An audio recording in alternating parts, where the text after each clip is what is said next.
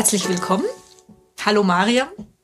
Das ist die zweite Folge eines Podcast-Projekts, was sich Abendgrün nennt. Und ich freue mich sehr, dass du heute da bist, um mit mir ein wenig zu plaudern. Vielen Dank für die Einladung. Sehr, sehr gerne. Ähm, das Thema, was ich mir überlegt hatte, hieß eigentlich Losziehen, Aufbrechen und habe eine erste Folge mit meiner werten Frau Mama, Maman dazu gemacht. Und jetzt hast du natürlich auch eine sehr individuelle Geschichte. Du bist im Teheran geboren, richtig? Ja. Und genau. nach Deutschland gekommen. Ja, es klingt sehr einfach, aber so einfach war es nicht. Genau, ich bin in Teheran geboren und aufgewachsen. Sogar die Schule zu Ende gemacht, meine Abitur gemacht und ähm, dann habe das Land ver verlassen. Ja, so ganz smooth war es wahrscheinlich nicht. Aber ich muss versuchen, meine politischen Geschichtskenntnisse aufzufrischen. Ich weiß zumindest 79 war die Revolution im Iran, richtig? Ja, genau. Und der Schah und ein ungefähr 2000, 2500 Jahre altes Regime wurde eigentlich gestürzt. Ja. Und wenn ich richtig gerechnet habe, warst du ungefähr 18? Genau, da war ich 18. Also da war ich 18 und kurz vor dem Abitur. Und ähm, ich war natürlich auch wie alle junge Menschen damals sehr mitgerissen von dieser ganze ganze Geschichte und irgendwie Demos auf der Straße und äh, ja davon, dass äh, dass dann endlich mal was Besonderes war und äh, politisch eine politische Veränderung, soweit ich mich äh, zurück erinnern kann, ähm, hieß es immer, wenn, wenn man über Politik geredet hat, dass man nicht reden sollte, dass die Wände Mäuse haben und die Mäuse haben Ohren und dass alles äh, an, an den Geheimdienst gehen könnte. Und ähm, das war dann, diese Zeit war, äh, ja, das hat man schon gemerkt, das ist, ähm, das ist, das Ende kommt nah und da müssen wir etwas tun. Und ich war, war auch total wie alle jungen Menschen begeistert von, von der ganzen Stimmung, war jeden Tag auf der Straße, haben wir Demos gemacht und, mm, und ähm, so gut mit voller Hoffnung in, in die Zukunft geblickt. Aber währenddessen, nachdem, ähm, nachdem ich gemerkt habe, da kommt ja was irgendwie, was ganz anderes. Äh, klar, ich habe ja auch was anderes erwartet, aber nicht das. Und zwar dieses religiöse, dieses äh, bedrückende wurde immer greifbarer und ich ähm, habe da noch nicht so richtig verstanden, dass die Führung der ganzen Bewegung in, in religiösen Händen geht. Mhm. Lass uns doch noch mal kurz zurückkehren. Ähm, weil für mich jetzt beispielsweise, ich bin 78 geboren, ähm, ich kenne das natürlich als politisches Datum. Kannst du dich denn an den Tag erinnern, als der Schah gestürzt wurde? Weißt du noch, was du gemacht hast ungefähr? Ja, das waren zwei, äh, zwei Wendepunkte. Einmal hat das Schah das Land verla der Schah das Land verlassen. Das war noch kein Sturz, also da, es war klar, dass er nicht mehr zurückkommen wird. Und das war ein Tag, wo, wo dann auch so eine freudige Stimmung war, aber auch ähm, mit viel Sorge, weil, weil man nicht wusste, was kommt danach.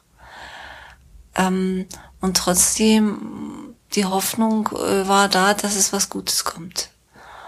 Und an dem letzten Tag, als der Schah wirklich gestürzt wurde, dass alle mm, alle Militärstationen, äh, die Machthaber ihre das alles aufgegeben haben. Das ist klar war, Militär hat sich äh, äh, hat sich auf Seite von von Revolution geschlagen und dass es äh, keine staatliche Stellen mehr gibt, äh, die sagen, dass sie noch äh, für Schar arbeiten. Also das war dann ähm, in, an dem, im Winter 1979, an dem Tag, war nur einfach eine tolle festliche Stimmung. So wie man auch in, in, äh, in arabische Frühling gesehen hat, so wie in vielen arabischen Ländern auch äh, vor zwei, drei Jahren waren. Ähm, das war einfach äh, ganz, ja, wie soll ich sagen, vielleicht die Stimmung beim Mauerfall, weiß nicht, ob du dich erinnern kannst. Mhm. Das ist mir auf jeden Fall näher. genau, so eine Stimmung. Das war einfach auf der Straße getanzt hat. Das war, das war schön. Man gedacht hat, jetzt, jetzt äh, muss unsere Bemühungen äh, müssen fruchten und jetzt kommt ein, eine bessere Zeit. Und ähm, ja, also so, das war diese diese Stimmung. Das war einfach nur schön, nur schon, schön und voller Hoffnung. Auch wenn es klar war, dass dass, äh, dass, äh, dass die religiöse Führung alles eigentlich in die Hand genommen hat. Das war relativ schnell danach auch klar, oder? Ich meine, du bist. Das war schon auch währenddessen äh, immer mehr klarer mhm. geworden. Mhm aber ähm, nachdem Khomeini kam, also bevor äh, Schah-Regime stürzt, ist ja Khomeini gekommen und hat dann eben äh, die Führung äh, aus dem Land übernommen, also in, im Land übernommen, weil der war ja im Exil. Er war äh, viele Jahre, ich glaube in meinem Geburtsjahr, ist er, musste er weg, hat Schah ihn verbannt. Mhm. Das heißt, er hat ein Machtvakuum dann wieder gefüllt mit seiner Rückkehr. Ja, mit seiner Rückkehr hat, hat genau, dann war das äh, Zeichen klar, also wir werden jetzt nicht äh, in ein Loch fallen, sondern äh, äh, die nächste Führung ist da und es wird alles seine Ordnung haben. Die Sicherheit ist da. Aber du warst ja, das klingt zumindest so politisch aktiv auch schon zu dem Zeitpunkt. Also ich kenne dich jetzt als einen sehr politischen Menschen. Mhm. Ja, also ich ähm, war auf jeden Fall politisch interessiert. Während äh, Schah-Regime hatte ich jetzt nicht wirklich Aktivitäten, weil es äh, ja, ich kannte keine politische Gruppen. Alles war Untergrundorganisationen und äh, überhaupt äh, politisch denken war nicht äh, war verboten es gab nicht zum lesen keine es waren so so Bücher die wir damals ähm, äh, ja, Bücher mit weißen Umschlägen haben wir genannt, weil die einfach keinen Verlag, gar nichts hatten, kein Autor. Es war nur ein Titel. Und diese Bücher sind dann ab und zu so rumkursiert und äh, wenn ich dann auch sowas in die Hand gekriegt habe, habe gelesen, aber das war klar, das ist verboten. Moment, heißt es, die hatten wirklich einen weißen Umschlag, weil es irgendwie Literatur war, die nicht die nicht, die man nicht lesen durfte? Identität hatte. Genau. genau. Okay. Genau, es war nicht klar, wer das herausgegeben hat. Ähm, und ähm, wie die, also es waren auch sehr, ziemlich einfach gemacht, ähm, in so DIN A5 äh, Blätter zusammengeklebt und so einen weißen Umschlag hat man drumherum gehabt und das waren dann äh, das waren unsere politischen Bücher. Also wenn man sowas in die Hände gekriegt hat, war natürlich was Besonderes, hat man sehr gerne gelesen, egal was es war. Es waren auch nicht alle, es waren manchmal Romane, die einfach verboten waren und die hatten überhaupt mit Politik nichts, oder es gab mal politische Geschichten da drin. Und ähm, also das war dann alles an, an meine politischen Aktivitäten in dieser Zeit.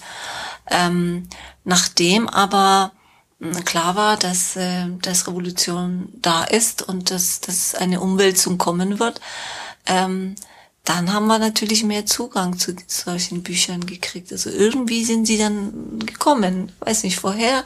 Auf jeden Fall unter Freunden ähm, hat man das verteilt und und genau, das das habe ich dann auch sehr gerne gelesen.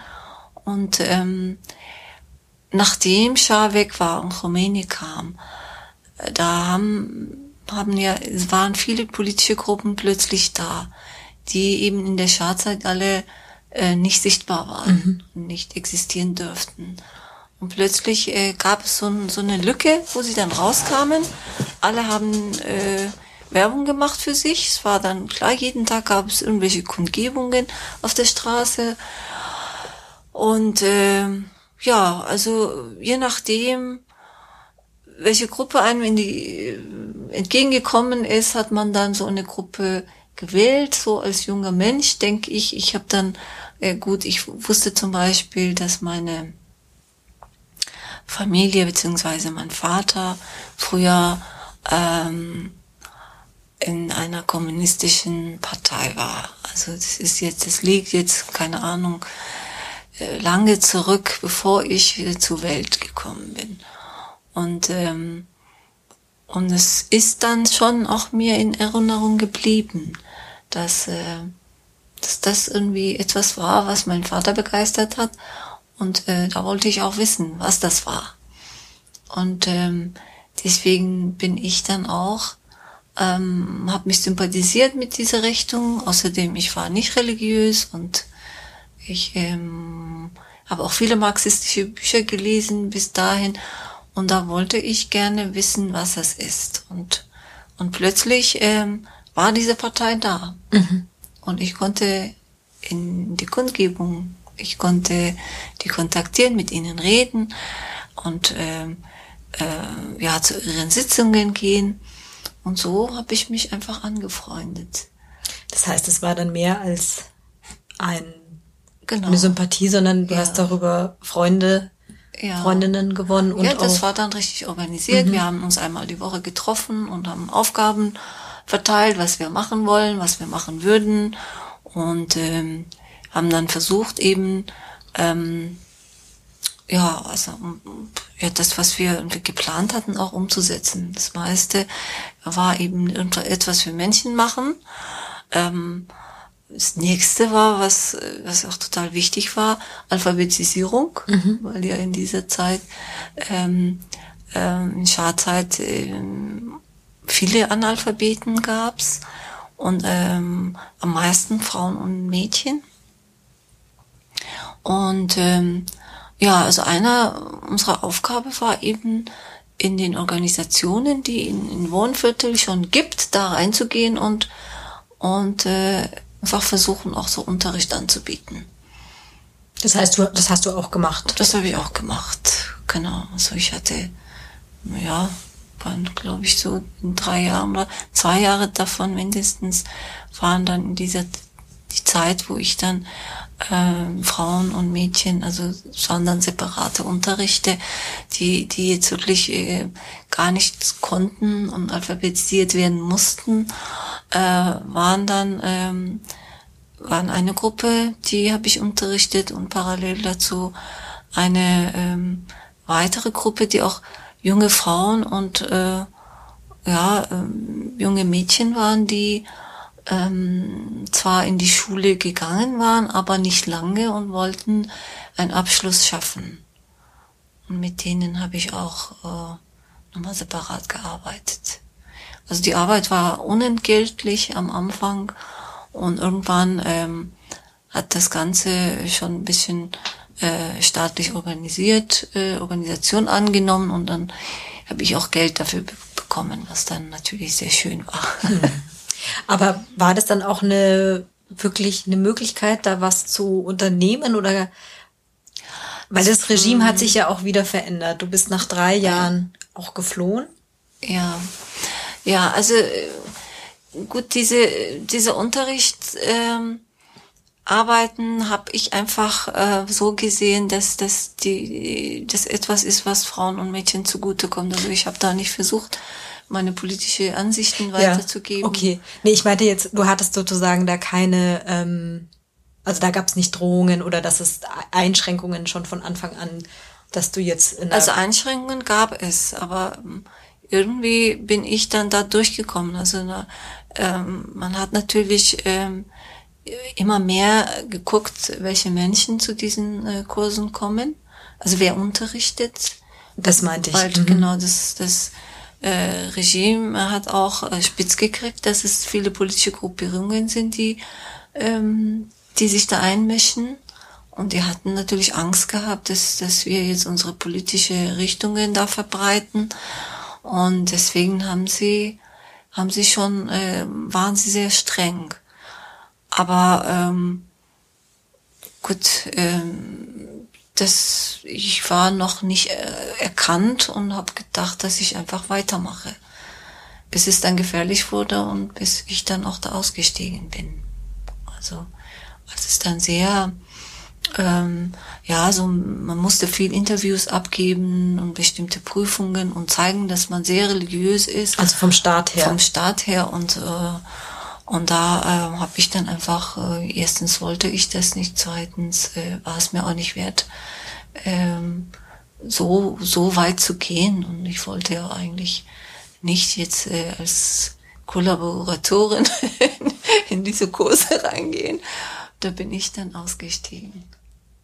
War das dann innerhalb dieser drei Jahre, also schon ein Moment, genau. wo du genau. darüber nachgedacht hast, das Land zu verlassen, oder? Nee, das war dann, äh, das äh, war innerhalb der drei Jahre, aber ich, ich meine, das waren nur zwei Jahre. Mhm. Also die zwei ersten Jahre. Mhm. Mhm. Und genau. Und so anderen politischen Arbeiten, das war immer mehr Zeitungen lesen, ähm, Nachrichten hören und in politischen Diskussionen teilnehmen. Es war jetzt nichts, äh, wo ich sagen würde, da wurde wirklich ähm, ähm, etwas Geheimes gemacht. Also man hat nur versucht, diese Organisation, die es gibt, ähm, ja, so zu gestalten, äh, dass die jungen Menschen äh, informiert sind, dass die erreichbar sind, für den Fall, dass wir auch mal äh, Gelegenheit kriegen, in, also in, in Regierung, an Regierung teilzuhaben. Also sprich gewählt werden oder so. Aber das wurde auch ziemlich schnell klar, dass es äh, auch ein Einparteiensystem gibt. Da. Erstmal ohne Parteien. Also dass das dass der Staat äh, so organisiert ist, dass keine Partei sich zur Wahl stellt. Das Einzige, was zur Wahl steht, ist, äh, ist der Präsident und natürlich auch die, die Parlamentsmitglieder, also die Abgeordneten sozusagen. Ähm, aber die dürfen auch keiner Partei angehören. Mhm. Die müssen nur religiös sein, fromm sein und es muss, muss dann auch bewiesen sein, dass sie im Sinne des Regimes arbeiten. Was hat dann dazu geführt, dass du aufbrechen musstest oder wolltest? Ähm, also diese Zeit war voller voller Widersprüche. Es war am Anfang natürlich viel Hoffnung da, dass äh, schöne Zeiten kommen. Es war auch eine Zeit lang wirklich Freiheit. Also es war nicht sofort so wieder eine eine Diktatur da. Es waren so ein paar Monate, also nicht ein, ein kein, kein Jahr hat es gedauert. Und ähm, einfach zu wissen, dass man äh, sich nicht mehr verstecken muss, nichts verbergen muss, dass man eigene Meinung kundtun kann und ohne zu befürchten. Und ähm, ähm, ja, also das war da. Auf der anderen Seite kam immer mehr ähm, dieses religiöse und diese kontrollierende und das, dass es dann nicht nicht dabei blieb, dass zum Beispiel Frauen Kopftuch tragen müssen, ähm, sondern auch ähm, also junge Menschen konnten nicht einfach auf die, auf die Straße zusammengehen. Also wenn wenn so gemischt geschlechtliche Gruppen waren oder wenn ein ein Mädchen mit einem Jungen ging, da musste man Rechenschaft abgeben. Und ähm, ähm, und das war aber ein schleichender Prozess? Das war ein schleichender Prozess. Auch, auch eben äh, Kopftuch. Das war auch nicht äh, sofort vom Anfang an wurde gesagt, Frauen müssen Kopftuch tragen, sondern es kam dann einfach mm, peu à peu. Es gab auch äh, Proteste von Frauen, die kein Kopftuch tragen wollten. Dazu habe ich auch gehört, mal wenn Demos war, war ich auch da. Ähm, es wurde dann, dann so, auch ohne Kopftuch natürlich ohne Kopftuch. Also ich, ich denke, ich gehöre zu den letzten, zu der, ja, zu den letzten Frauen, die Kopftuch getragen hat, weil es dann so gefährlich wurde. Also es, äh, Frauen wurden ähm, in manchen Stadtteilen äh, mit Säure ins Gesicht haben sie gekriegt. Das heißt, du hast eine Zeit lang gehabt, wo du ohne Probleme, ohne Kopftuch rausgehen konntest und irgendwann wirklich Ja, aus Sicherheitsgründen dich entschieden hast, eins zu genau. tragen. Und ähm, also man konnte zu keinen Ämtern gehen ohne Kopftuch. Also so diese äh, ganz offizielle ähm, Ämter wurden alle hat, hatten ähm, genau Vorschriften, also nicht nur Kopftuch, sondern auch was man anzieht, so ein Mantel, so weit wie möglich und Hose drunter. Und äh, das war das Mindeste. Also viele andere staatliche Stellen hatten sogar, mussten Frauen mit auch noch Chador, also sowas wie, also Burka ist es nicht so, wie man in Afghanistan sieht, also dass da nur ein Gitter gibt und keine Augen, kein Gesicht äh, zu sehen ist. Das Gesicht war zu sehen, aber da musste man so ein Gewand tragen, vom Kopf bis Fuß, das alles bedeckt ist. Das hast du auch getragen? Das habe ich jetzt nicht äh, getragen, weil das nicht äh, äh, für alle Vorschrift war. Das war Okay, nur in Vorschrift war dieses. Kopftuch. Also wenn du dich bewegen wolltest und irgendwo hingehen Ja. wolltest. Mhm. aus dem Haus rausgehen Ja. Auch, auch Ja. zum Einkaufen. genau. Also das kam dann immer mehr und ähm, gut, ähm, den Kopftuch habe ich getragen und habe gesehen, dass ich auch keine Chance habe. Aber es ist nicht dabei geblieben. Und dann, dann äh, wurden langsam die bekannt gewordenen äh, politische Gruppierungen auch ähm, zusammengeschlagen, beziehungsweise Du warst ja noch Kopf- Parteimitglied. ja. Also die haben angefangen von erstmal von den bewaffneten Gruppen, äh, die auch wirklich bewaffnet ähm, ähm, gearbeitet haben, beziehungsweise es gab In der Partei oder? Also nicht in unserer Partei, sondern es gab mehrere Parteien und Mhm. Okay. mehrere Gruppen. Und manche von denen waren bewaffnet. Mhm. Sie waren einfach auch traditionell von Scharzeit bewaffnet, weil sie ähm, so Guerilla-Kämpfer. Ich wollte gerade sagen, das geht dann in Richtung Paramilitär oder? Ja, genau. Und ähm, ähm, einer von diesen Gruppen hat sogar Waffen niedergelegt. Also die haben Waffen abgelehnt, äh, sind eigentlich pazifistisch geworden. Trotzdem hat das nicht gereicht. Und die anderen ähm, Gruppen, so, es war so eine islamisch-religiöse Gruppe, äh, die hießen Mujahedin, also die haben noch bewaffnet weitergemacht und die wurden als erstes niedergeschlagen. Also die, die, ihre Kopforganisationen wurden ausfindig gemacht und ähm, hingerichtet. Die Mitglieder sind ins Gefängnis gekommen. Es gab mehrere ähm, ja, Gruppenfestnahmen, Razzias ähm, und die wurden dann festgenommen. Und äh, ja, nachdem sie dann einigermaßen unterbunden waren, ähm, hat das Regime angefangen, andere Gruppen, eben die kommunistischen Gruppen, die so ähm, Ambitionen hatten, bewaffnet zu kämpfen oder früher bewaffnet waren, ähm, waren dann als nächstes dran und äh, genauso wurden sie äh, mit Razzia und mit Razzien, mit Razzien festgenommen und Mitglieder äh, ins Gefängnis gesteckt und äh, ähm, von den Kopf, von den Köpfen wussten wir immer nicht. Es war immer Rätsel, wo, wo sind die, die, äh, die eben die Chefe, die, die, die ganz oben waren. Und dann ähm, waren wir dran, also unsere Partei eben. Das hast du auch schon geahnt. Also ich meine, es muss ja auch wahnsinnig bedrohlich sein in dem Moment, wenn du mitbekommst, Ja. dass Parteien zerschlagen werden. Klar, also das habe hab ich auch geahnt und habe ich auch gemerkt, irgendwann werden sie kommen.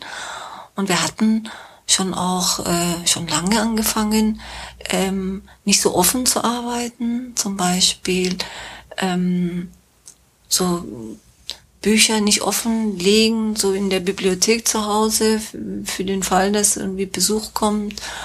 Oder wenn wir so, so Schriften hatten, die wir irgendwie nur interne Sachen hatten zum Lesen. Ähm, das musste auch wirklich versteckt bleiben. Und ähm, um uns zu verabreden draußen, hatten wir schon Sachen überlegt, äh, Codes und irgendwie pünktlich sein, also dass man dann sich nicht verpasst, dass man nicht warte, lange warten muss auf der Straße.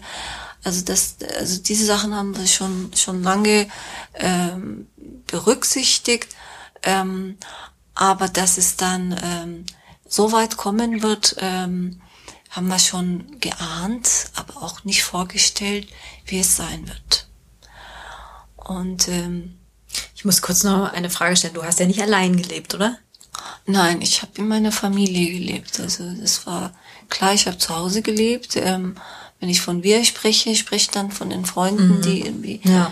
gemeinsam ähm, ja mit mir einfach mhm. so. Aber das heißt, du musstest sozusagen auch zu Hause für deine Familie mitdenken, ja. dass wenn du Bücher ja. hast, dass die irgendwie versteckt sind oder so, weil du dann ja klar. Mhm.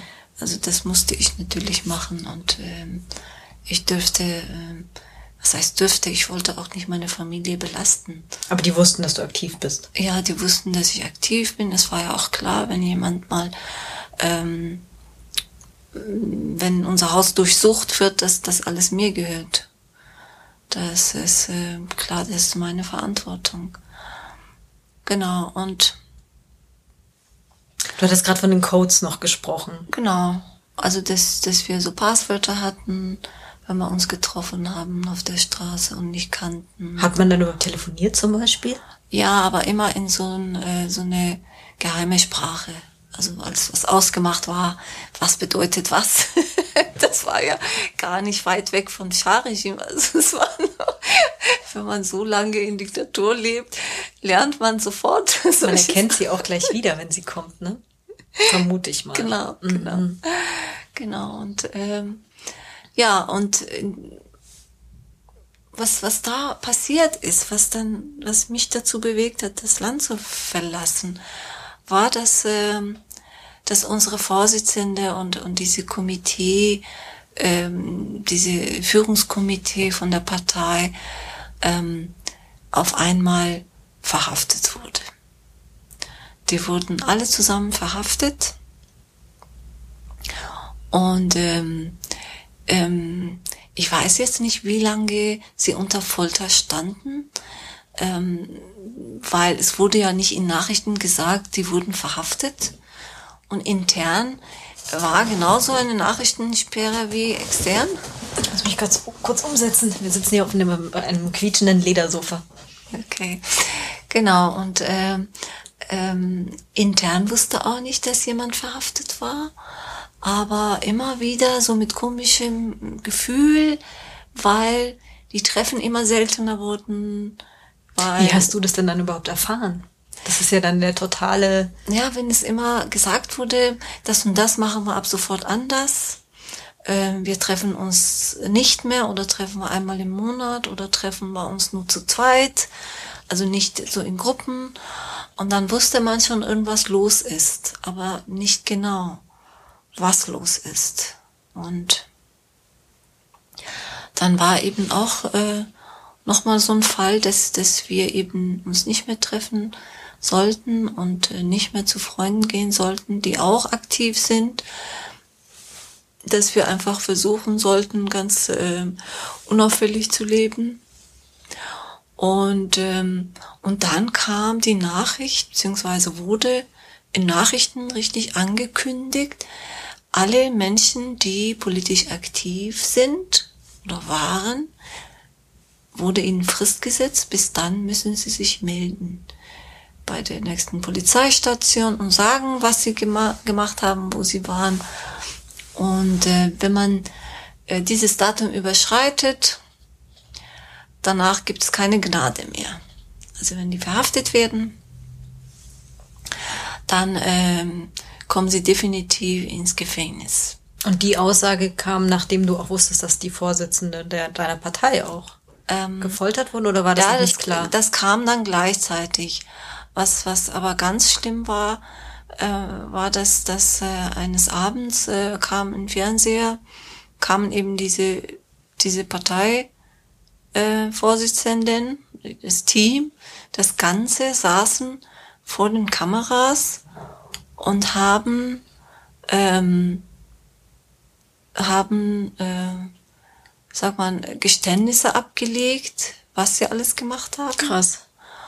Und äh, also Geständnisse, also die haben, die haben so so wie Geister haben sie sich angehört, als wären sie so leere Körper, ähm, aus denen spricht jemand, aber die waren es nicht. Du hast sie nicht wiedererkannt?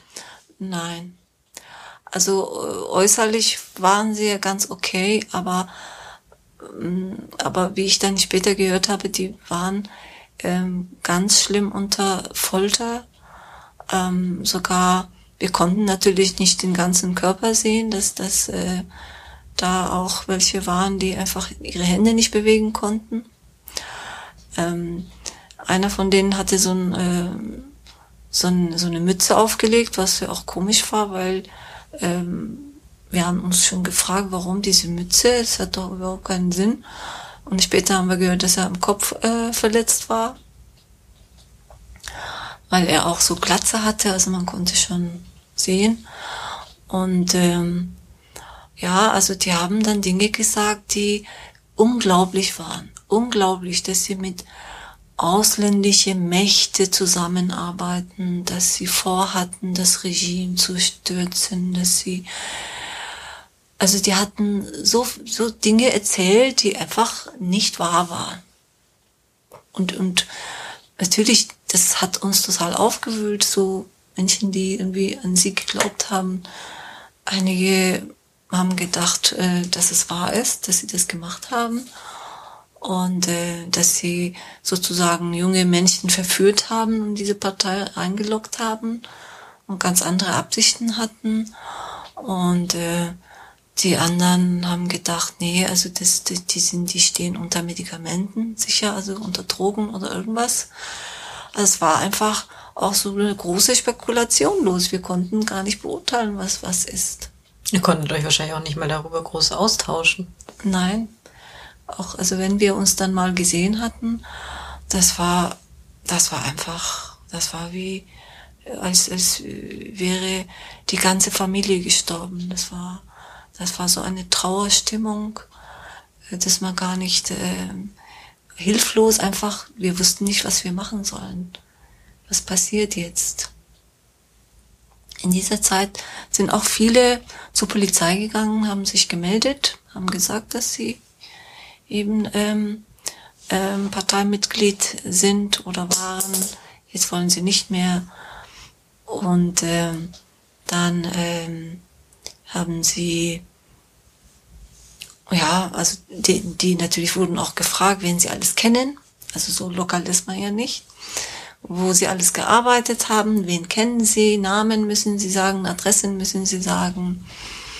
Und ähm, dann in dieser Zeit habe ich einfach nur gedacht, ähm, ich kann überhaupt nicht mir vorstellen, jemanden zu nennen, erstmal zu sagen, äh, erstmal dahin zu gehen und äh, diese eben diese diese Aufforderung äh, auch noch befolgen und sagen, dass ich äh, Parteimitglied bin und dann auch noch äh, irgendwelche Namen sagen. Das will ich nicht, also das kann ich nicht und ich weiß nicht, ein Gefängnis wahrscheinlich ertrage ich auch nicht. Das wäre die Konsequenz gewesen, ja. oder? Von denjenigen, die sich gemeldet Klar. haben, weil ich meine, es ist ja nicht so, dass du dann da reinläufst und sagst, übrigens.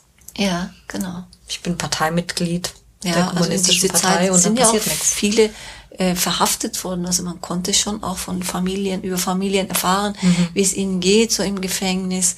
Es waren alles auch wirklich Lappalien. Einige, die irgendwie ein Blatt äh, in der Tasche hatten, wurden verhaftet und kamen ins Gefängnis. Es gab eine, eine Zeit der Willkür. Also du wusstest gar nicht, äh, mit welchen Anschuldigungen du plötzlich konfrontiert sein wirst. Und, äh, und es war einfach eine sehr gefährliche und riskante Zeit. Also in der Zeit habe ich dann auch gedacht, äh, nee, ich möchte nicht hier bleiben. Das war natürlich ein Drama in der Familie. Also das hast du schon offen gesagt und ja. Ich habe offen gesagt und mich mit den Freunden kontaktiert, die das auch machen wollten. Mhm. Und ähm, das war dann ein Drama in der Familie eben dass, ähm, dass ich gehe. Und ähm, ja, aber das konnte niemand verhindern. Du bist ja auch ein Stück weit gegangen, um sie zu schützen, vermutlich. Ja, Kann man das so auslegen ich, oder ist das eine vage Interpretation? Also ich kann jetzt nicht behaupten, ich bin gegangen, um meine Familie zu beschützen. Ich bin gegangen, vor allem mich zu beschützen. Mhm. Aber damit habe ich meiner Familie wehgetan und mit dieser Schuld habe ich auch ähm, lange Jahre gelebt. Und zwar, dass, äh, dass die Nachbarn ähm, gemerkt haben, ich bin nicht da und dass sie meine Familie belästigt haben, dass sie ähm, als du weg warst schon. Ja. Mhm. Und, und, ihr seid mehrere Kinder auch in der Familie gewesen? Genau. Und das äh, dann meine Familie, also ich habe jahrelang von mir nichts hören lassen, nicht, nicht, nicht direkt. Ein Jahr lang gar nicht. Und danach auch nicht direkt. Und das hat äh, meiner Mutter vor allem sehr viel Kummer bereitet. Also das, das sind Dinge, die ähm, die mich viele Jahre beschäftigt haben. Und da denke ich, dass ich eigentlich meiner Familie nichts Gutes getan habe damit. Hm. Klar, man lässt ungern jemanden gehen, den man liebt. Ja. Aber, aber vielleicht kehren wir nochmal zurück an dem Tag. Du hast gemeint, dass es auch noch andere Freundinnen und Freunde gab, die auch geplant haben zu fliehen. Habt ihr euch dann zusammentun können? War das eine Nacht- und Nebelaktion oder wie kann ich mir das vorstellen? Ähm, ich bin mit zwei Freunde, also ein Freund, einer Freundin, es war ein Ehepaar, mit denen bin ich zur Grenze gefahren, zuerst. Also die Grenze am Norden des Landes. Nachts oder? Ja, ja wir, wir sind, ähm, da, also bis dahin gab, ja, müssten wir schon um die sieben Stunden Auto fahren. Und äh, wir sind tagsüber aufgebrochen, bis wir abends dort waren. Und dann haben wir die Grenze uns angeschaut. Und also vor der Dunkelheit noch, äh, weil man müsste ja auch sehen, was ist da? Da war ein, ein Fluss, also dieser Fluss.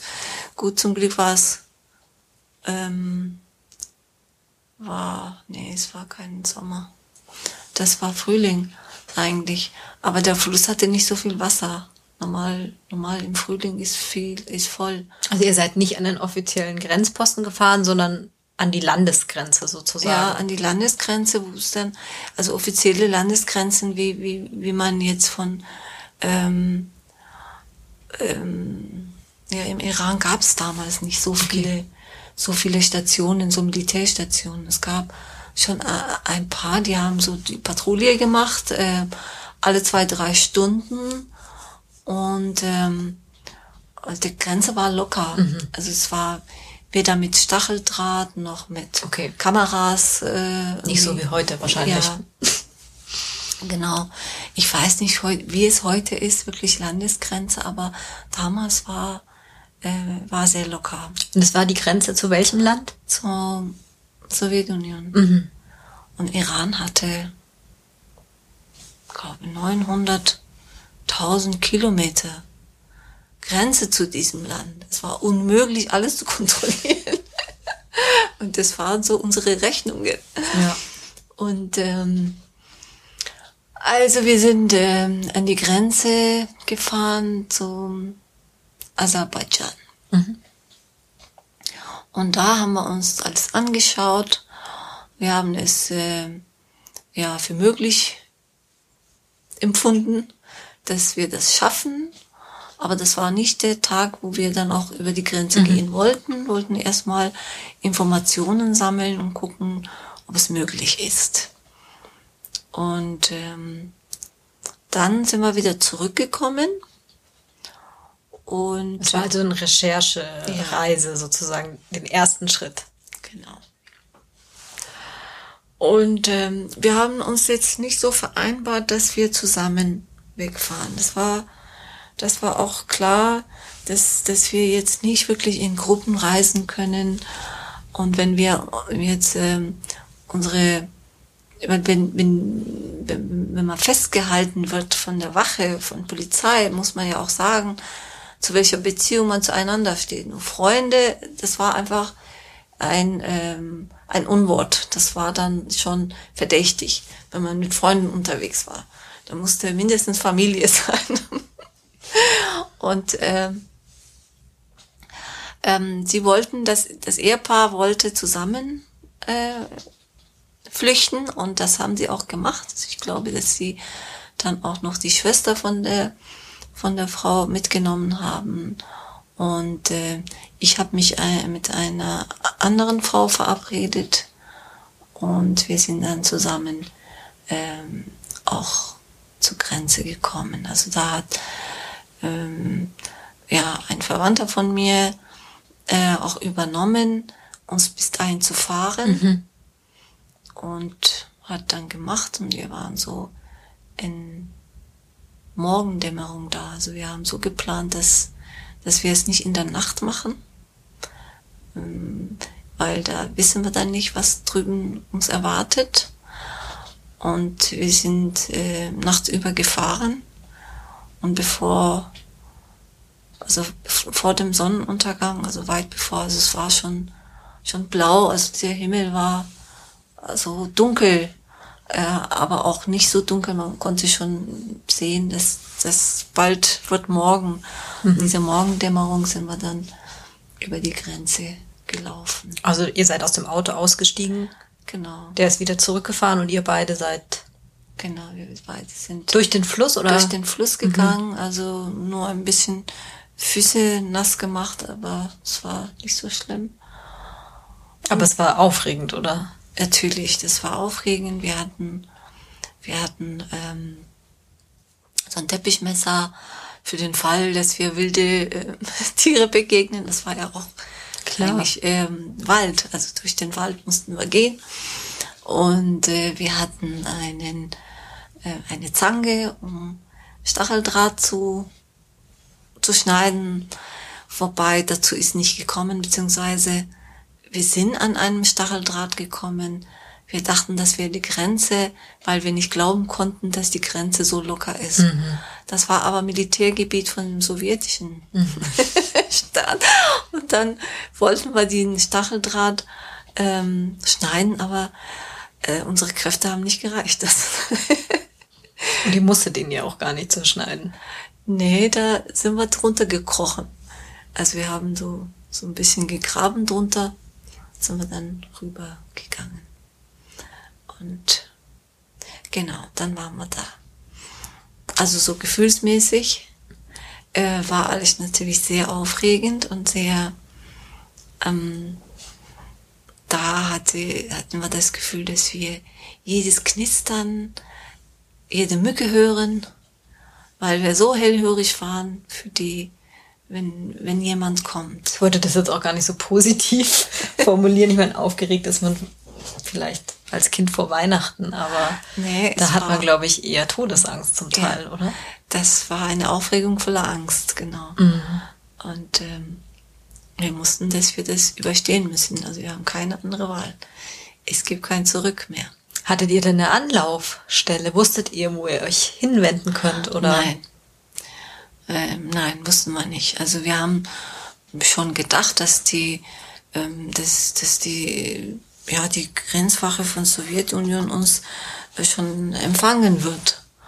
Ähm, aber ähm, wussten wir nicht natürlich. Also wir haben gedacht, dass wir äh, so lange gehen müssen, bis wir in ein Dorf oder eine Stadt erreichen. Dann hatten wir auch einen Kompass dabei, äh, um uns äh, gut zu orientieren und ähm, ja. Und Essen und Trinken? Wir hatten äh, zum Trinken hatten wir gar nicht dabei mitgehabt. So zum Essen hatten wir Pistazien mitgenommen, weil die Pistazien sind schon bekannt dafür, dass sie sehr nahrhaft sind. Also man braucht nicht viel davon, um ähm, satt zu werden. Und ähm, genau, ich weiß, in, in diesem Militärgebiet, wo, wovon wir nicht wussten, dass es Militärgebiet ist, ähm, sind wir einmal stehen geblieben, um zu gucken, in welche Richtung wir laufen. Dann haben wir den äh, Kompass auf den Boden gestellt und dann in der Zeit haben wir gesehen, dass da eine Patrouille kommt. Mhm. Eine Patrouille mit Hund. Oh Gott. Da würde, da wäre ich spätestens gestorben. Ja, genau. Da fast war ja auch unsere, äh, wir, wir waren kurz vor, vor dem Sterben. ähm, obwohl wir gesehen haben, dass sie nicht iranische äh, Militärs sind, weil äh, die, die Kleider waren anders und sie hatten einen Hund und das wussten wir auch, dass die Iraner keinen Hund mit haben, weil Hund gehört nun mal nicht zu einem islamischen Stadt. Hund gilt als, äh, als unrein. Ähm, es hat sich alles schon, äh, war klar, dass sie, dass, dass sie sowjetische äh, Soldaten sind. Trotzdem hatten wir keine, ähm, hatten wir, ja, keine Hoffnung, dass sie das sind.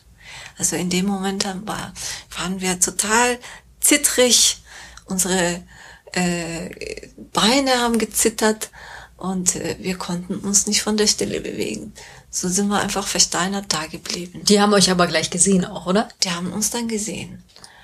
Und ähm, also die, die hätten uns nicht gesehen, wenn der Hund nicht gebellt hätte. und ähm, der Hund hat gebellt, dann sind sie zu uns gekommen und, äh, und dann haben sie gesagt, dass wir uns geirrt haben, also in Russisch. Hm, ich konnte so ein bisschen Russisch. Ich habe im Iran habe ich so zwei, drei Monate so einen Russischkurs belegt. Damals, als es noch, also Russisch war ja auch eine verbotene Sprache. ähm, als es noch nicht verboten war. Und ähm, äh, dann haben sie uns gesagt, wir haben uns geirrt, wir sollen die Grenze wieder zurück, über den Fluss rüber, sollen wir in den Iran. Und äh, ich konnte nur mit meinen äh, ein paar Worte, die ich äh, vorher vorbereitet hatte, ohne Grammatik, einfach sagen, äh, wenn wir zurückgehen, die werden uns umbringen. Kannst du die heute noch? Ja. Sag mal. Ui, weiß ich nicht. Doch nicht, muss ich überlegen. Was dir einfällt, äh, also nur neugierig, kein. Ja.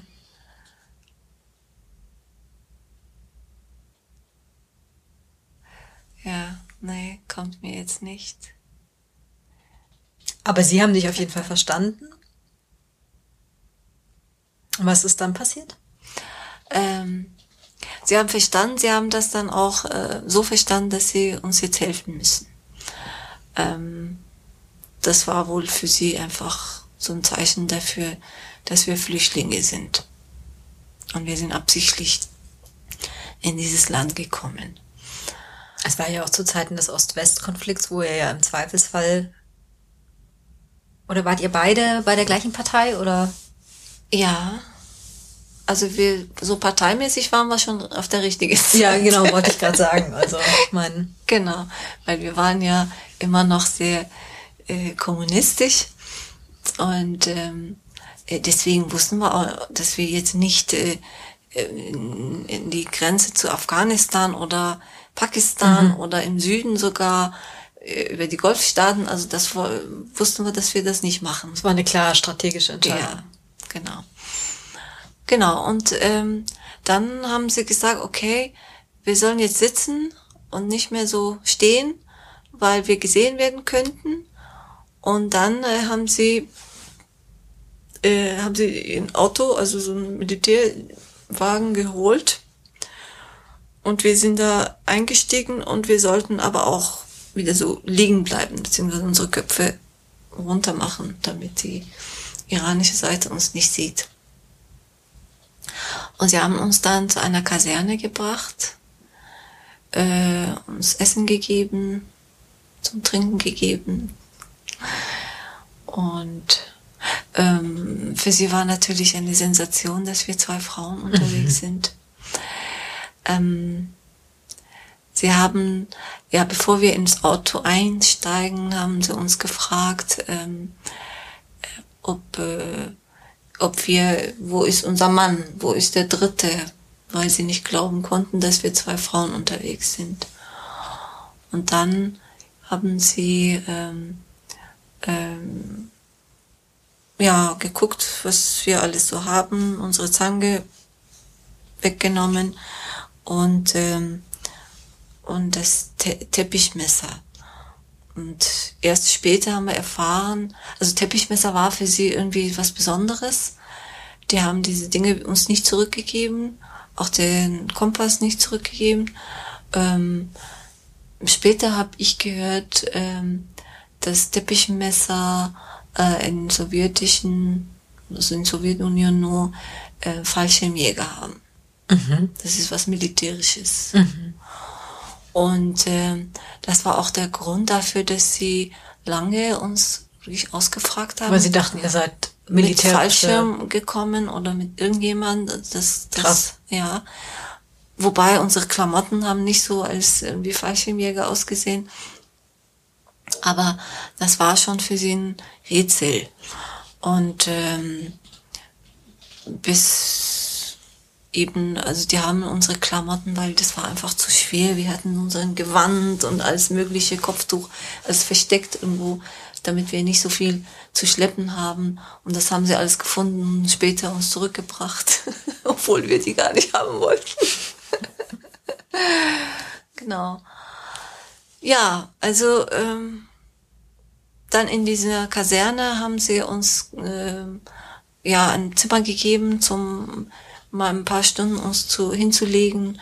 Und ähm, äh, am Abend haben sie dann uns äh, mit einem Auto abgeholt und zu einem Lager gebracht, wo auch die anderen Iraner, Iranerinnen waren. Und da mhm.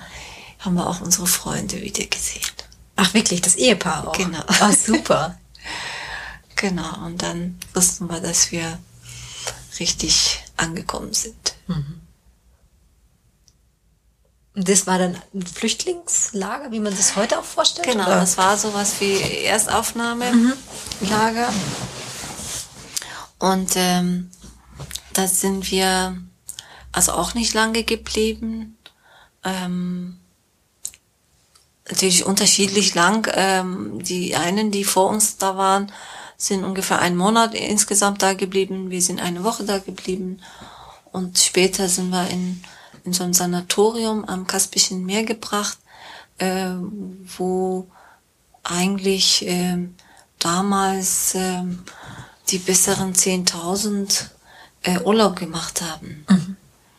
Und äh, das wussten wir nicht. Das war natürlich erstmal, die Lage war sehr schön und äh, die Verpflegung war sehr gut.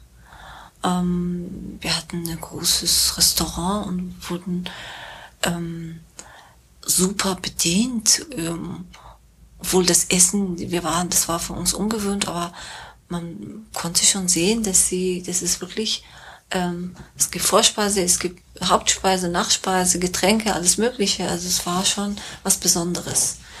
Nachdem wir auch später Sowjetunion kennengelernt haben, dann wussten wir, dass es wirklich was Besonderes war.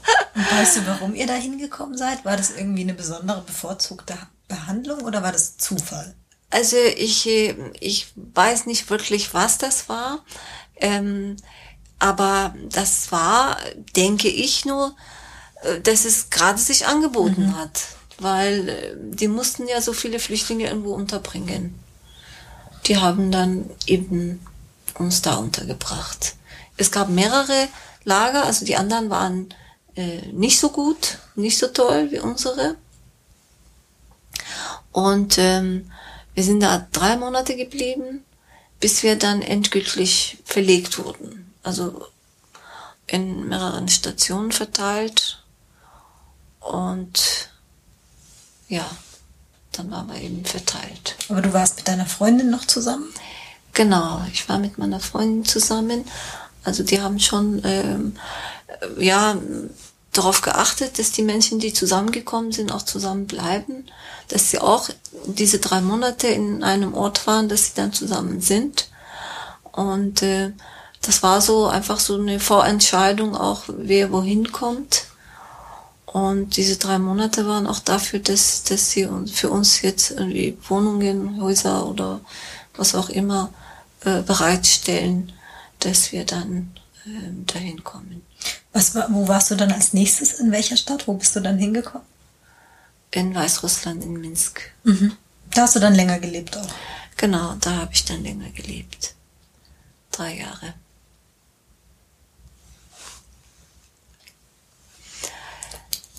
Ja. Und ähm, du warst ja relativ lang dann eigentlich in der Sowjetunion, bist dann aber noch nach Deutschland gekommen. Ja, also diese Zeit äh, eben in der Sowjetunion war so, dass, dass ich dann erstmal gucken musste, was passiert ist. Was ist passiert, was, wie, wie es weitergeht. War das wirklich, äh, waren wirklich unsere Parteifreunde, die, die diese Geständnis abgelegt haben? Mm, und äh, was ist mit denen passiert?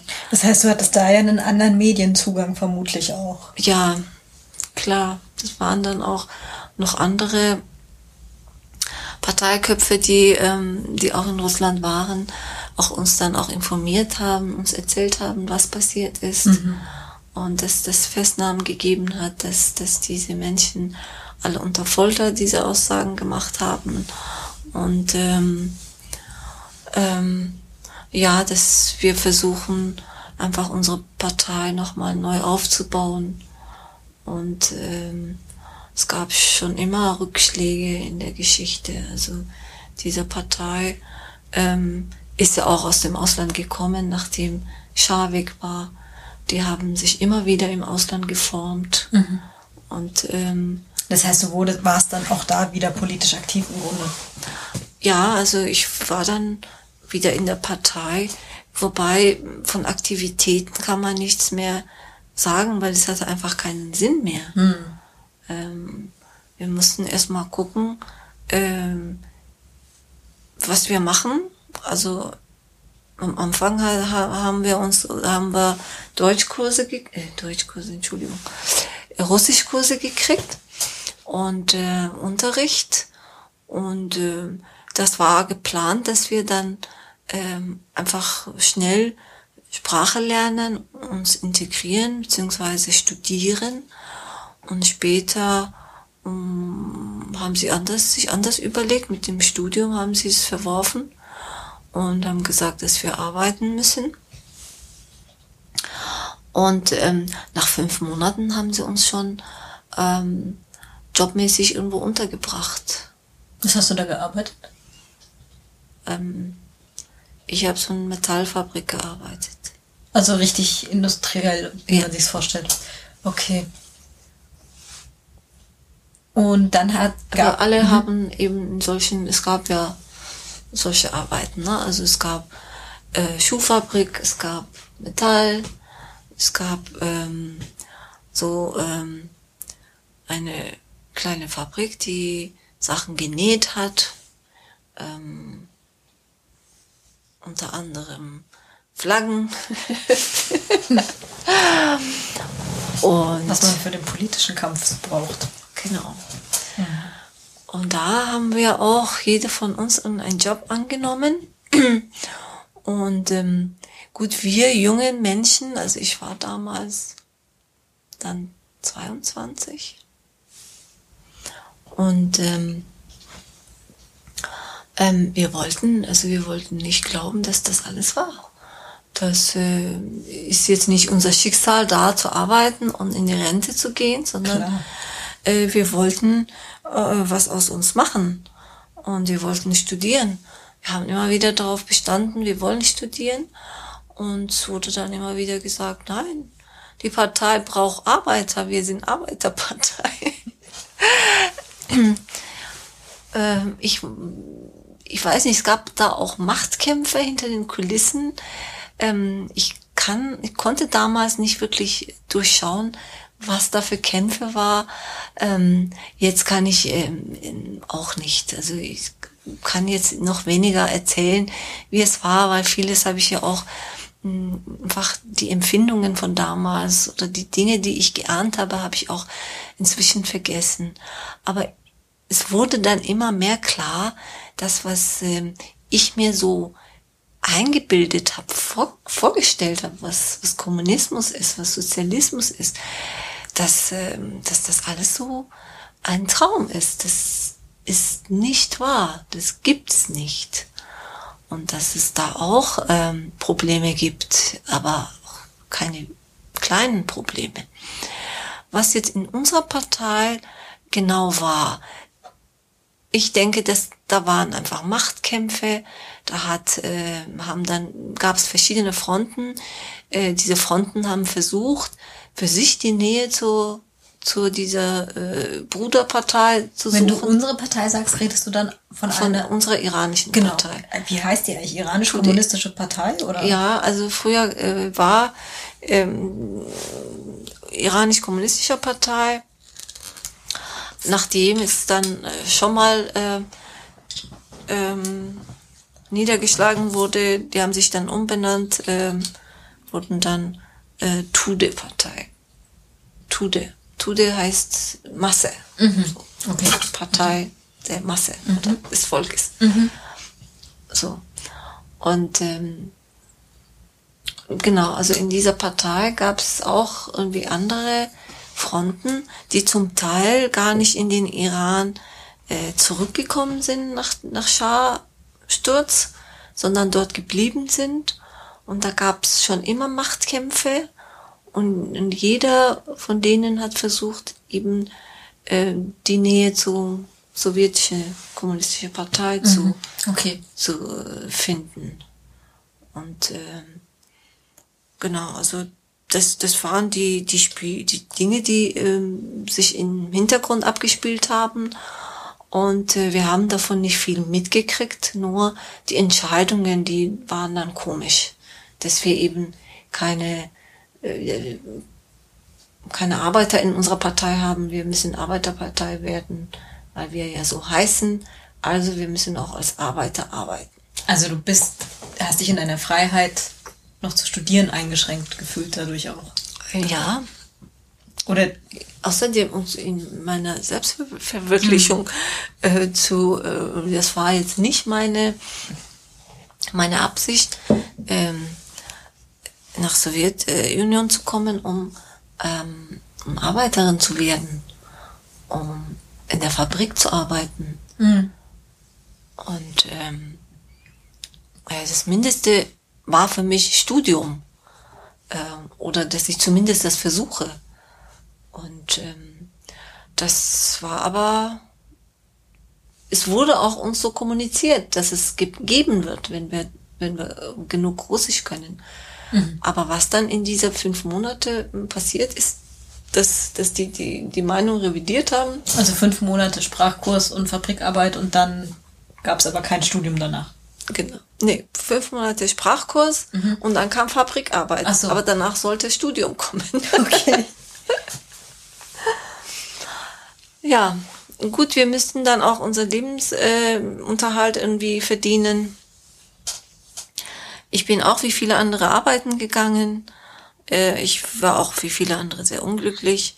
Ähm, besonders an, an dem ersten Tag, als ich ähm, angefangen habe, da, da waren auch mehrere Iranerinnen, die auch Iraner, die da angefangen haben, haben zu arbeiten. Da hat eine ältere Frau, die weiß ich nicht, Gott weiß, wie viele Jahre da gearbeitet hat, ähm, ist dann, das war das, ihr letzter Tag und hat ihren, also ihren Ruhestand gefeiert und hat dann ähm, Kekse verteilt und äh, uns zusammengerufen. Also die haben sich so getroffen und haben dann äh, ja Abschiedsworte gesagt. Und ähm, ich war dann in diesem Team mit einer anderen ähm, Iranerin zusammen und wir haben uns nur geguckt und ohne miteinander zu sprechen haben wir angefangen zu heulen, weil wir uns dann auch so gesehen haben dass wir jetzt einfach hier zu diesem, zu dieser Arbeit verdammt worden sind und wir müssen auch da bleiben, bis, bis wir alt sind. das waren so unsere Gedanken, weil wir irgendwie nicht gedacht haben, wie wir da uns befreien können.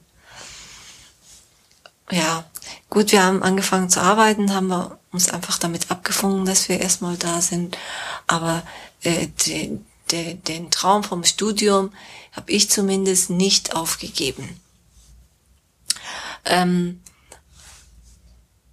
also nachdem wir sehr oft diesen Menschen in, in, im roten im roten Kreuz, also da war auch so eine Organisation, äh, das Rote Kreuz hat uns dann betreut, die Flüchtlinge, nachdem wir ihnen mehrmals auf die Füßen getreten sind, dass wir eben studieren wollen, haben sie gesagt, okay, ähm, dann müsst, müsst ihr hier den Ab Schulabschluss machen, weil wir ja keine Schulabschlüsse haben oder mitgebracht haben, keine Dokumente. Oder ich glaube eher, dass sie uns äh, so Steine auf den Weg legen wollten, ähm, zu sagen, also ohne Schulabschluss, ohne sowjetischen Schulabschluss können wir auch nicht studieren. Ähm, gut, also das hat uns natürlich nicht zurückgeschreckt. Wir haben gesagt, okay, dann machen wir eben hier den Abschluss. Ähm, am ersten Tag, also es war dann so richtig irgendwie was losgetreten. Ähm, da sind dann irgendwelche Leute uns von Tür zu Tür gegangen und alle Namen aufgeschrieben, die in die Schule gehen wollen. Und dann haben sie das dann in einer Schule organisiert, ähm, dass wir dahin gingen. Am ersten Tag waren zwei, drei Räume rappelvoll von iranische ähm, ja, Studiumwillige, die irgendwie studieren wollten und dafür auch bereit waren, Schulabschluss machen, äh, obwohl ja alle äh, schon die Abitur in der Tasche hatten oder auch sogar ihre Studien abgebrochen hatten.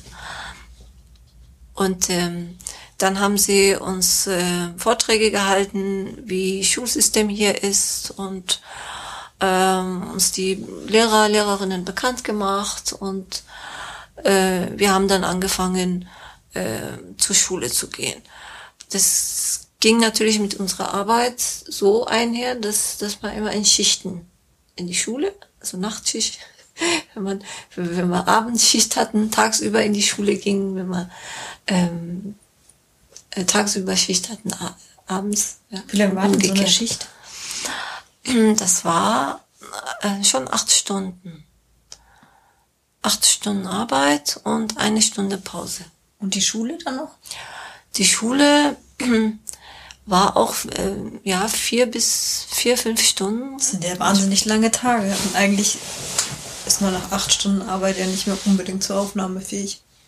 Ja, also wenn wir dann tagsüber gearbeitet mhm. haben, nachts dahin zu gehen, war schon ähm, eine Zumutung. Also war nicht so einfach. Aber zum Glück war es so, dass, dass die Schule von äh, meiner Arbeit zumindest nicht weit weg war. Ich konnte dann eine Stunde, hatte Pause dazwischen. Bin dann äh, zur Schule gekommen, äh, bevor die anderen kamen, habe ich mich auf die Bank gelegt und, und äh, vielleicht halbe Stunde geschlafen. Sehr gut. genau. Und ähm, also mit der Zeit hat, hat, haben die Teilnehmerinnen abgenommen. Also es waren dann. Das glaube ich. Zum Schluss waren wir nur zu viert in dieser Klasse. Und äh, wir haben keinen Tag gefehlt. Wir haben wirklich, das war, das war so bezeichnend. Nachhinein denke ich, was, was hatten wir für ein Fell?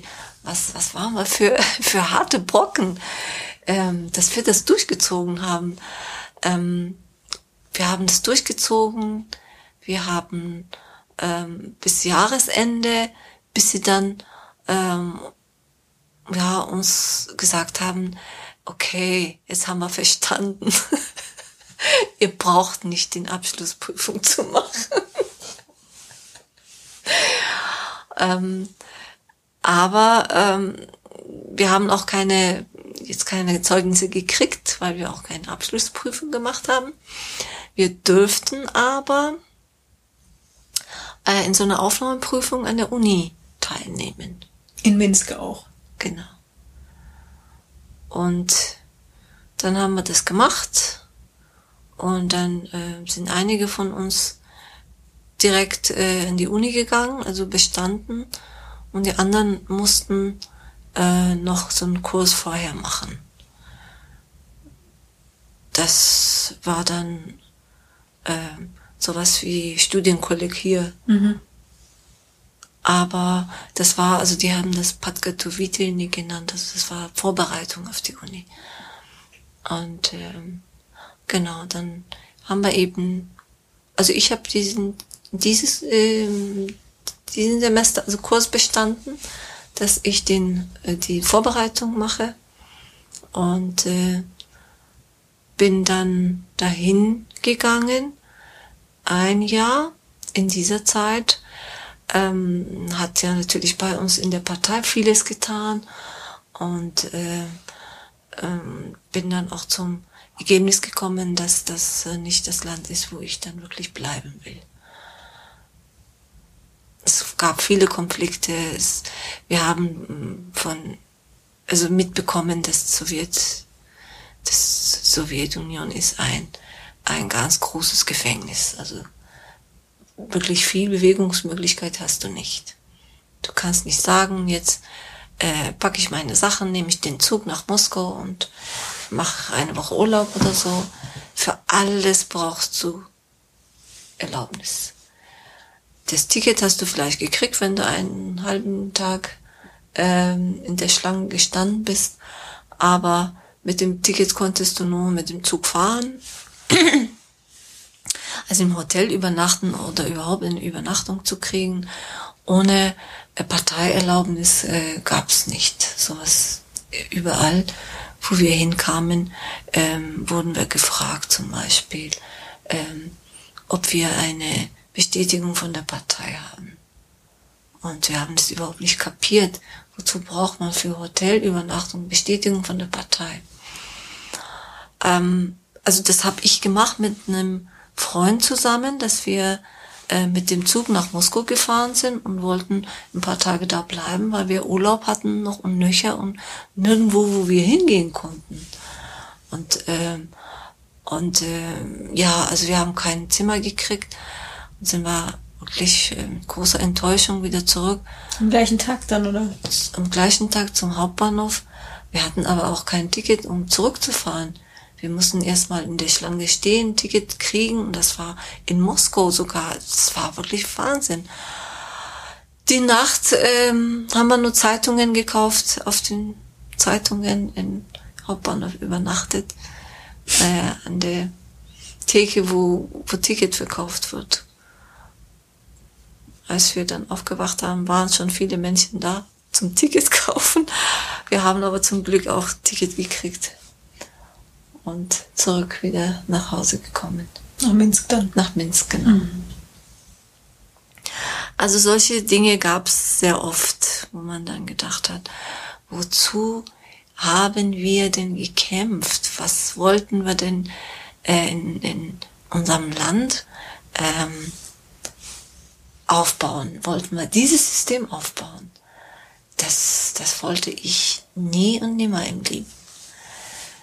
Und äh, ja, das waren so Dinge, die dann einfach klar gemacht haben, du kannst hier nicht bleiben. Äh, du willst auch nicht hier bleiben. Und ähm, das erste Mal hat einer von uns eben, ähm, von diesen Flüchtlingen, den ersten Schritt gemacht. Er hatte Familie in Deutschland und hat schon lange gesagt, dass er eigentlich nach Deutschland will. Der wurde aber schikaniert ohne Ende. Man hat ihm vorgeworfen, er möchte zu den Faschisten wieder zurück und der ist überhaupt Faschist und sympathisiert mit deutschen Faschisten. Also dieses Faschist war so ein, so ein äh, inflationäres Wort, das man immer benutzt hat. Und es war dann Synonym für Deutschland, so fast. Und ähm, ihm ist aber gelungen, mit äh, wirklich ganz schwer äh, gelungen, nach Deutschland zu kommen. Und das war dann auch in Sowjetunion so diese, diese Zeit, äh, diese Zeit der Umbruch. Mhm. Ähm, äh, erstmal ist Andrei Puff gestorben und dann kam Tschernjenko Tschernenko war auch sehr alt. Ein Jahr später ist er auch gestorben und dann kam Gorbatschow.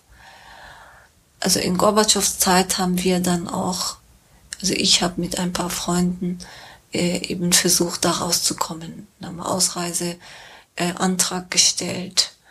Äh, und An der Botschaft oder wo macht man das dann bei der Partei?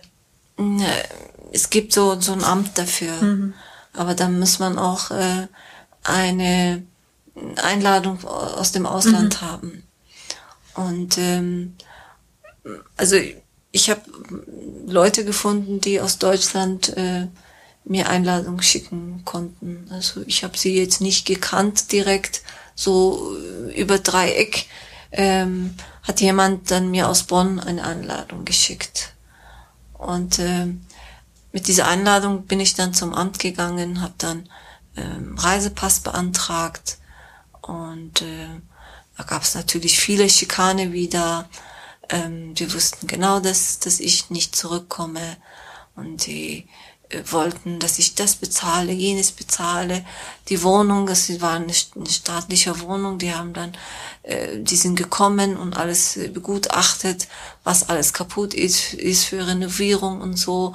Sie haben versucht, alle möglichen Kosten äh, zu zählen, aufzuzählen, damit, äh, damit man einfach äh, äh, eben diese Pläne wieder rückgängig macht, nicht, nicht ähm, ausreißt, aber das hat, das hat mich nicht abgeschreckt. Also ähm, dadurch, dass ich derzeit eigentlich gut verdient hatte, aber auch nichts, keine Ausgaben hatte, weil es gab nichts, wofür man Geld ausgeben konnte. Also man konnte relativ, also eigentlich sehr, sehr günstig wohnen. Die einzigen Kosten waren, ähm, war eben Stromkosten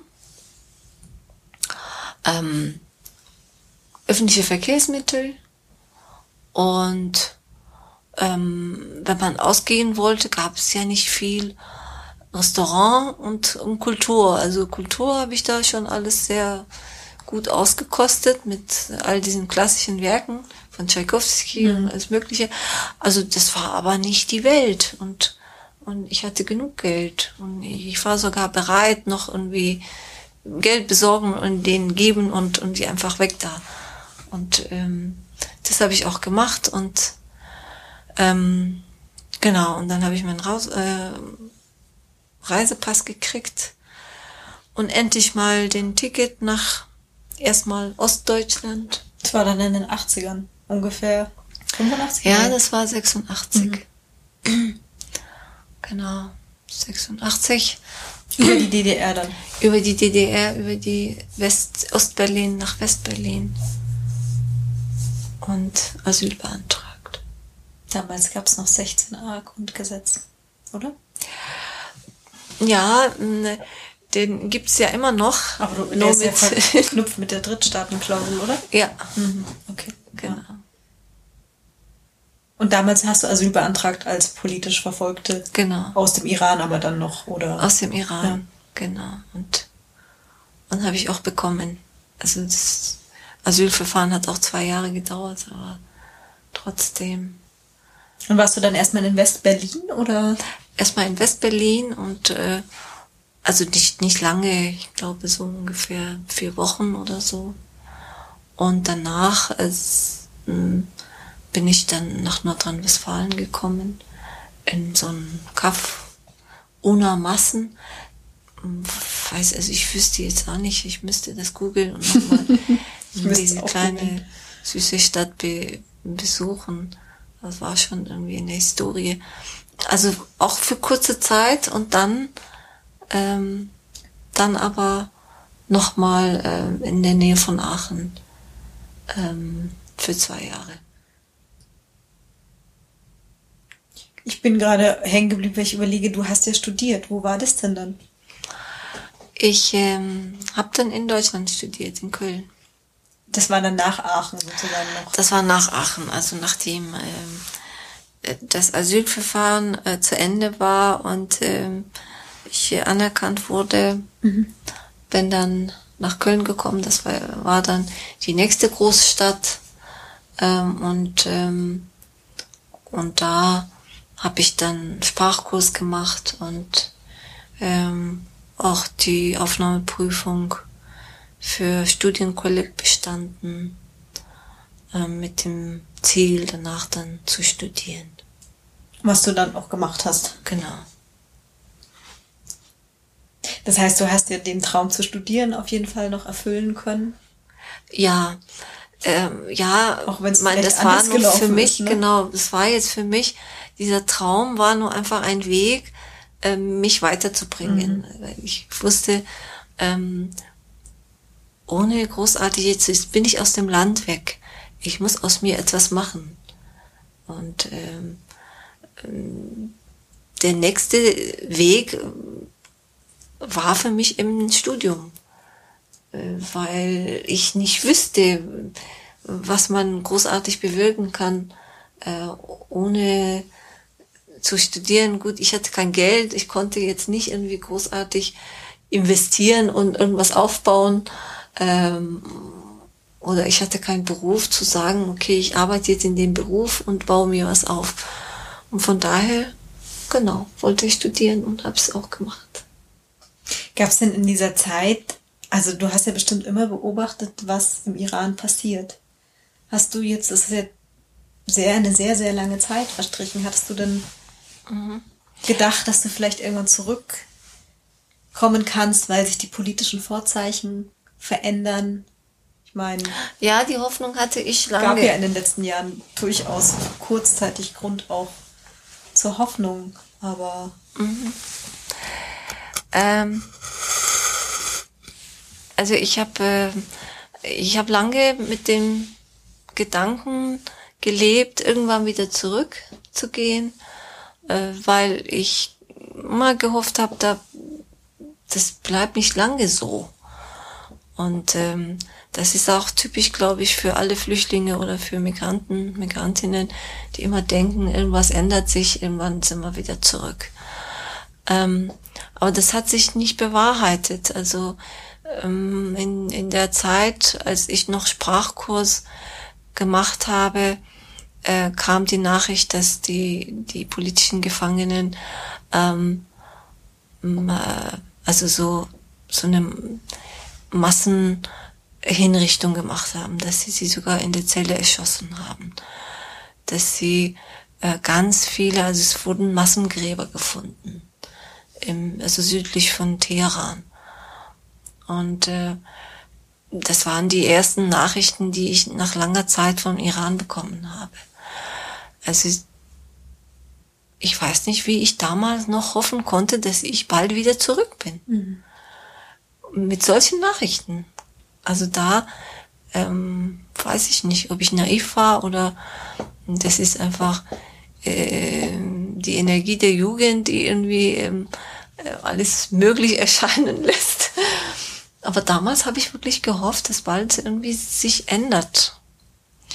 Aber es hat sich nicht geändert. Es gab sogar hier ähm, äh, Gruppen, mit denen ich zusammengearbeitet habe. Wir, wir haben vom Ausland für Iran Demos organisiert für politische äh, äh, Gefangene, äh, für Frauen, die auch im Gefängnis waren und wir wollten, dass sie freikommen. Ähm, und es gab auch diese Auslandterrors zum Beispiel, ähm, Auftragmorde, die in, ähm, in Wien, in Berlin passiert waren.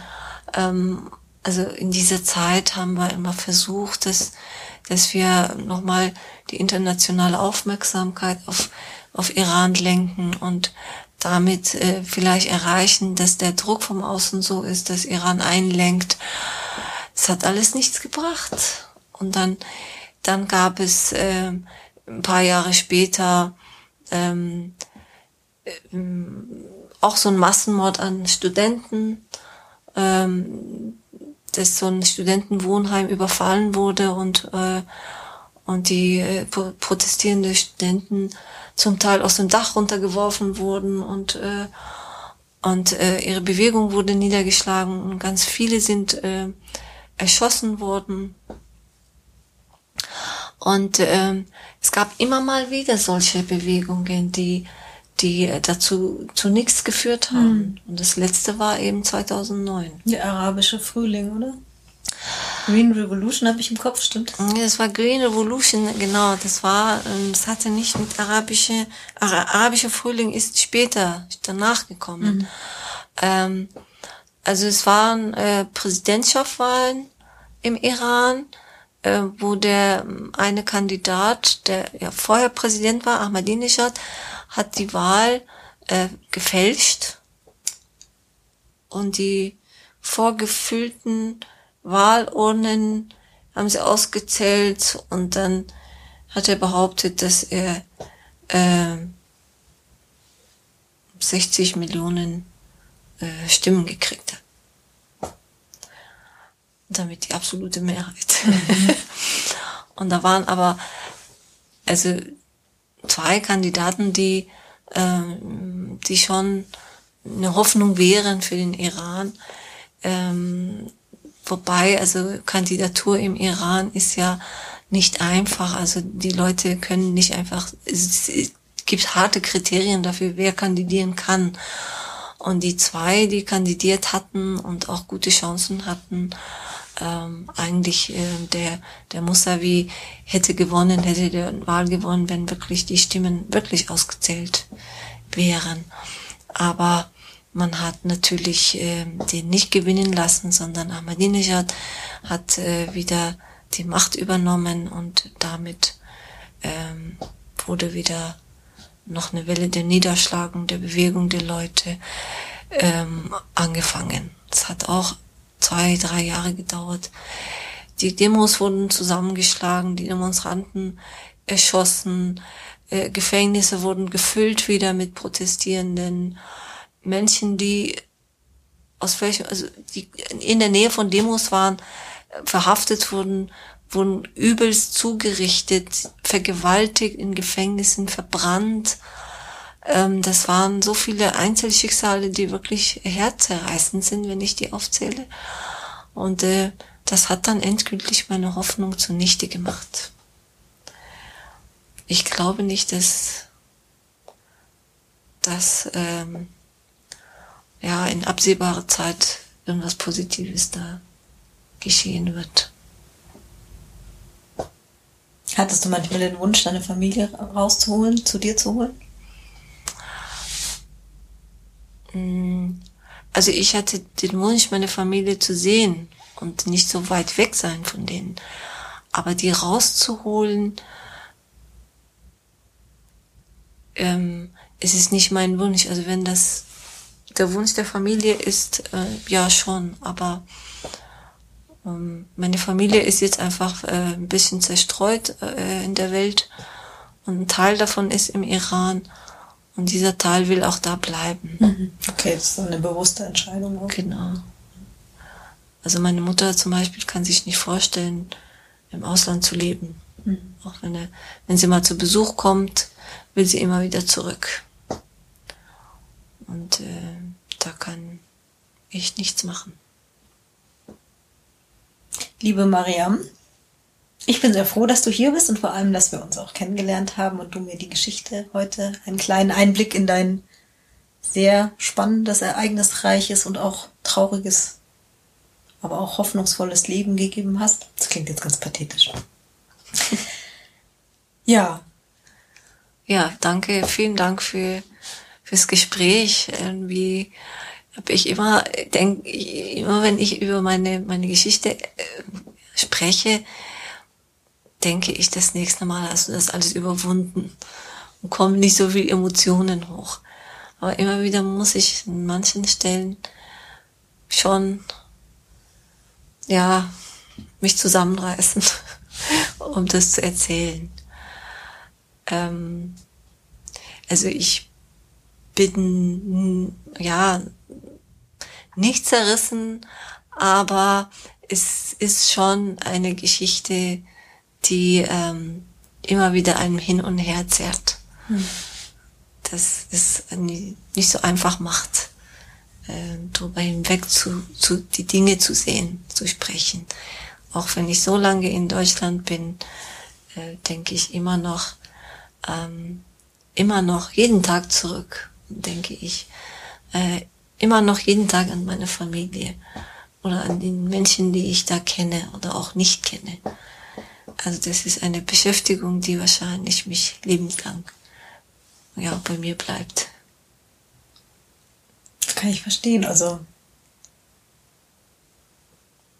Danke. Vielleicht zu hoch gegriffen, aber es ist auf jeden Fall nachvollziehbar. Und vielleicht kannst du ja auch diesen, diese schöne Sendung, die wir gemeinsam gemacht haben, jemanden schicken und somit ein Teil von dir vorbeischicken.